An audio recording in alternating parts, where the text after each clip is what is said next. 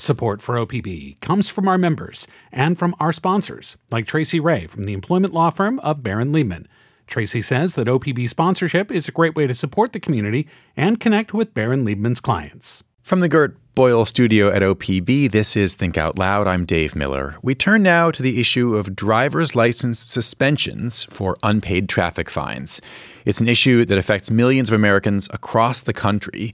In 2020, the Oregon legislature made it so going forward, people can't lose their driver's licenses for failure to pay these fines. But the law wasn't retroactive, so thousands of Oregonians are without licenses for exactly that reason. Last year, then Governor Kate Brown made it possible for about 8,000 people to get their licenses back. Last week, Governor Tina Kotek expanded that list to include 10,000 more Oregonians. We're going to listen now to a series of conversations we had about this issue in 2021. In a few minutes, we'll hear from one woman who was going to get her license back. We start with a lawyer who had been working on this issue for a few years. Kelsey Heilman is an attorney with the Oregon Law Center. I asked her why the center first started focusing on this issue. Well, we realized that this issue was affecting a huge portion of our clients. Um, so, tens of thousands of Oregonians, I think is a conservative estimate, have their licenses suspended because they couldn't afford to pay traffic fines. And when we started asking our clients about it, we heard from many, many people that this was an issue that was really affecting their lives. Um, it was making it harder for them to get and keep jobs. It was a debt burden hanging over their heads. It was something that was deepening poverty across the state. In what way? What's the connection between um, the getting your license suspended and deepening poverty? Well, the most, the clearest connection is the connection that happens with the debt spiral that occurs after a license suspension. So, when someone can't afford the first ticket and they can't pay it, until very recently, it was the case that Fees were added, more than doubling the debt. Their license is suspended. They often lose their car insurance. And then they will get a new citation for driving while suspended because they don't have a viable option to keep working and providing for their families while not driving. That results in a new fine they can't pay and a new 20 year suspension. So, very quickly, people find themselves in, in significant debt, often well in excess of $10,000. What kinds of infractions have fines that, if they are unpaid, can lead to these suspended licenses? Until recently, it was any traffic violation that um, was a moving violation. So, anything that's not about a parking violation. And just to be clear here, we're talking about failure to pay fines, not say, um, you know, the the results from repeated DUIs or vehicular manslaughter or or losing your license because the, the state has decided that what you did behind the wheel is so serious that you shouldn't be allowed to drive. We're talking specifically about losing your license because you didn't pay fines, say, for speeding. That's exactly right. Yes, this is only about losing your license. It could be honestly for a broken tail light can start the cycle. Tracy Chavez is with us. She lives in Bend now and has had a suspended driver's license for more than 26 years. Tracy Chavez, welcome to Think Out Loud. Hi, thank you for having me. If I'm not mistaken, so the, the one of the first tickets that, that you got, which led to a whole cascade of fines and then a suspension, it was almost 30 years ago. How much do you remember about that time and that one ticket? Um, I remember everything about it. I uh, I was on my way to the hospital. My um, fiance at the time was uh, had an aneurysm and was um, in the hospital, dying, and I got pulled over for speeding, and I got a ticket so after that, I made arrangements to pay the ticket uh, $60 a month. Um, I paid several, but then I couldn't pay the last one, so I got suspended from there. What, what was going on in your life at that time? Well, um, my fiance passed away. I had four kids under the age of 15. Um, they had school functions. I had to go to the store, the laundromat, all things like that. I um, there was no way I couldn't not drive. Um, I just had so much going on, and yeah. So your license was suspended, but your life was such that with kids oh, yeah. and as a single mother, you, you, had no choice but to drive. Where were you living at the time? Yeah. I was living in Bend at the time, and uh, at that time there was no public transportation, so um, I couldn't afford to call a cab or anything like that. So I would either have to drive or walk, and it gets really cold in Bend, and with four small children, it's kind of hard to to walk everywhere. hmm. What was it like for you to get behind the wheel, either you know by yourself or when you were um, taking your children somewhere, knowing that you were driving illegally? Oh, it was horrible. I would um, constantly looking over your shoulder and being afraid that a cop would get behind you um, and pull you over. My kids to this day, I believe, um, my son, my youngest son, was two when I got the first ticket. He is today 28 years old. Um, even even now, all of my kids are they get nervous and butterflies in their stomach they say when police get behind them for no reason because they are all totally legal. But yeah i think it's just the impact of of going through that as when they were kids you know so. Hmm. were there times when you were pulled over again? Oh yeah. Oh yeah. I i was pulled over several times um, through the years and that's why i've gotten all the tickets you know. But um, it was mostly for minor things like like not signaling or uh, license plate light was out or things like that. You know, just real minor. I mean, I'm, I've never really had any. I I did have a speeding ticket or two, I think, but mostly it was just for those types of things. You know. Hmm. How did this affect the work you were able to actually do, or or you know, the workplaces you could actually get to? Uh, I lost several um, chances to um, move up in jobs because I couldn't I couldn't drive. Um, you know, when you have a job and they want to see your license, you can't. You have to you have to have one. So so yeah, um, it affected several different areas of jobs that I had. Kelsey Heilman, this um, the the Oregon version of this story um, was was brought to our attention partly because of a, a, little bit of what seems like a peculiarity with the the city of Phoenix, um, a, special case because they don't have a municipal court there anymore, if I understand these details correctly. Um, and Tracy Chavez, one of the places, um, the courts that, that she owed money to was in Phoenix. So, so what exactly did Phoenix do in in, in pretty recently?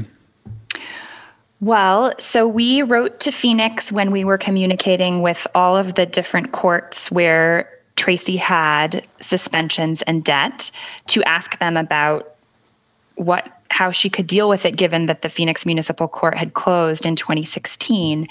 And so we have reached an agreement with the city that is really common sense and compassionate. We are really hoping that other jurisdictions will take a look and follow Phoenix's lead. The city is clearing all debt that is 10 years old or older. That includes Tracy's. Her tickets there were from 1999. Um, they're lifting the license suspension, waiving the amounts owed. They took that step because they consulted with their own attorneys and decided that those debts were essentially uncollectible. And for people who have more recent debt, they are now offering a chance to go to the Jackson County Justice Court. And the city is supporting significant debt compromises, um, things like 50% balance reduction. They've also offered to accept community service. So, folks who want to sew face masks and work off some of their debt that way um, will be able to do so. So, it's just, it's, it's, a pragmatic approach and it's also compassionate. It's going to give drivers a second chance to get their licenses and get a handle on their debt. If you're just tuning in, we're talking right now about driver's license suspensions in Oregon for unpaid fines. Our guests are Kelsey Heilman, a staff attorney with the Portland Regional Office of the Oregon Law Center, and Tracy Chavez, who lives in Bend and has had a suspended driver's license for over 26 years now. Casey, Kelsey Heilman, this seems like a good time to get into um, the the new law in Oregon, and this happened um, last year. It's it's very recent. In the first special session of 2020, many people might have missed it because so much was going on in June of 2020. What did the legislature do? Uh, this was passed with bipartisan support. This was House Bill 4210. Yeah, so Oregon joined a growing list of states that got rid of suspension for non payment of fines, got rid of debt based suspension. And the reason this issue received attention in the special session is because the legislators recognized that it is a race equity issue. Um, drivers of color are pulled over more often, they are cited more often, and they are given higher fines for the same offenses. We know that from national data and also from recent data out of Multnomah County uh, called the Red Report. And so, in response to those concerns, as well as the concerns about exacerbating poverty that we discussed earlier, the legislature decided to repeal the law that authorized the suspension of driver licenses for failure to pay fines. But just to be clear, as I mentioned briefly in my intro, this new law, which is currently in effect, I think it went into effect in October, it is only in effect going forward, right? It does nothing for the, you said, tens of thousands of Oregonians who have already lost their driving privileges. That's right. And so we really hope that this Phoenix settlement will shine a light on the opportunity that Oregon has right now to look at additional reforms to the approach to court debt. Um, we don't have to keep things doing this way, keep doing things in the same way. Lots of jurisdictions are changing. Um, you know, they're they're offering affordable payment plans that are actually tailored to levels that that people can afford. In recognition that these harsh debt collection mechanisms are not bringing in revenue and they're trapping people in this debt cycle. I have to say, the thinking behind this type of punishment is understandable to me. I mean, I, I, see the intention as to increase a chance that if people break the law in one way or another, that they'll actually be held accountable. And if they're not paying their fines, if the state has said this is a punishment for breaking the law in this way, and then if people don't don't actually you know pay that fine, I can imagine municipalities saying, well, we have to you have to be responsible somehow. What are you arguing should happen if people don't pay fines? Well, we are arguing that there should be a realistic path to dealing with the debt. And so the fine, when originally imposed, um, Oregon courts have flexibility to take into consideration a person's financial circumstances when deciding at the outset what the fine ought to be for that person. And then courts also have tremendous flexibility in offering flexible payment plans. And um, so, one example from across the country is that Palm Beach County, Florida, in 2014 changed its program around court debt and they started offering payment plans as low as $20 a month. This was a big change from what they had been doing before. They also, when people missed payments, started uh, nudging them with payment reminders instead of sending them immediately, immediately to collections. So, since that change, the county has reduced suspensions by 75% in non traffic cases, 36% in traffic cases. Driving while suspended charges are down by 23%. And payments and revenue are actually up. They have increased their collections by offering these more affordable payment plans.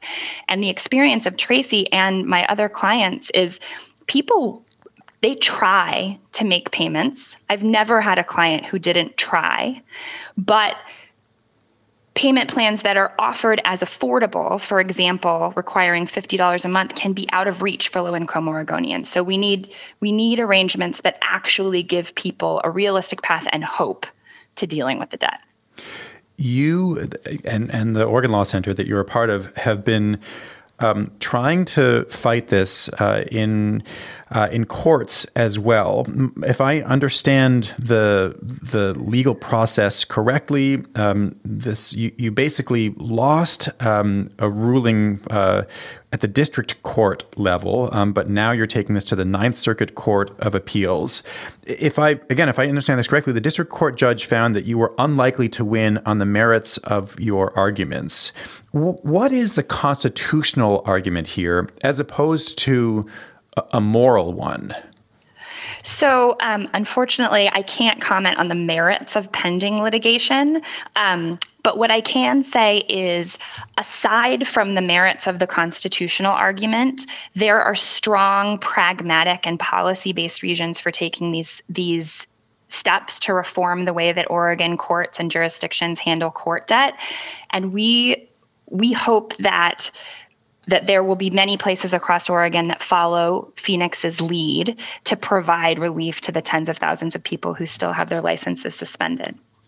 Tracy Chavez. So, um, as as Kelsey Heilman mentioned, um, they were you were able to to get the city of Phoenix um, to uh, to agree to to stop pursuing your case, to stop asking for money from a long time ago for a, an unpaid unpaid um, fine. What does that mean for you going forward? Uh, that means that I'll, I'll be able to obtain my license very soon, um, which is which is great. I it's been so long. I'm not. I hope I pass. oh, because meaning the pass the the DMV, the driver's yes, test, yeah. or the written test. Yeah. So I'm wh- sure I will. what has to happen now before you can drive legally? Um, I have one one uh, payment of sixty five dollars to Eugene, um, a court in Eugene, and then uh, all of the other ones have sent the the thing in saying that I, I can get my license to, to DMV. And um, then I just have to take the test and pay the reinstatement fee, and I'll be good. What is that going to mean for your daily life? Oh, it's going to be astronomically different. I mean, I won't have to worry the the weight, just the weight lifted off your shoulders um, when you get in the car and and drive with with a license. I mean, it's going to be it's going to be unbelievable. Um, I can teach my grandkids how to drive, I, which I never got to do with my own children. Um, I can go places and not worry. I just, yeah, it's going to be great. Hmm. Kelsey Heilman, uh, as I mentioned earlier, the Phoenix example, um, it obviously it's it's it's making a huge difference in Tracy's life, but it does seem unique in that this was a city that that didn't have its municipal court anymore, and so it was going to uh, it was going to be a, a, real logistical challenge for it to even collect the money um, that um, that it was owed. That's not the case for dozens of other municipal courts around the state. How much of an uphill battle do you think you're still going to have, even with the data you mentioned earlier? For example, you know, showing that municipalities were able to get more money if they are um, if they work with people who who owe them money. Still, how much of an uphill battle are you expecting? You know, I think it's not so different from Phoenix. Um, so they had placed these debts with a private collection firm, which is a very common practice for municipal and justice courts. And when they looked at their own data, it made sense to them fiscally to waive the debts that were 10 years or older and to offer these favorable terms for the newer debts. Um, the data that we've seen from the Oregon Judicial Department about circuit court debts is similar. Um, debts referred to private collection firms when the debt is at least a year old have about a 1 to 4% collection rate. I mean, this is just not money that is being recovered under the current system.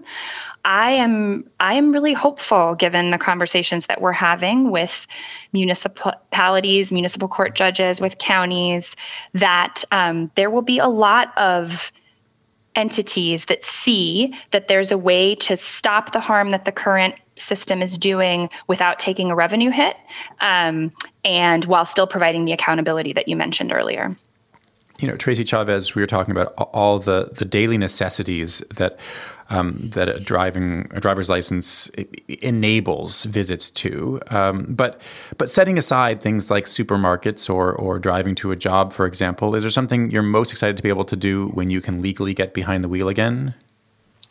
Yes, I visiting. My, I do live on the other side of the mountain. yeah, visiting. We, we missed you for a second. V- visiting who?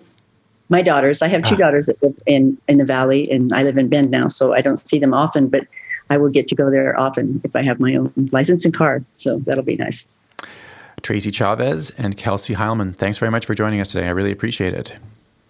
Thank you. Thank you. Kelsey Heilman is an attorney at the Portland office of the Oregon Law Center. Tracy Chavez lives in Bend. They talked to us in 2021.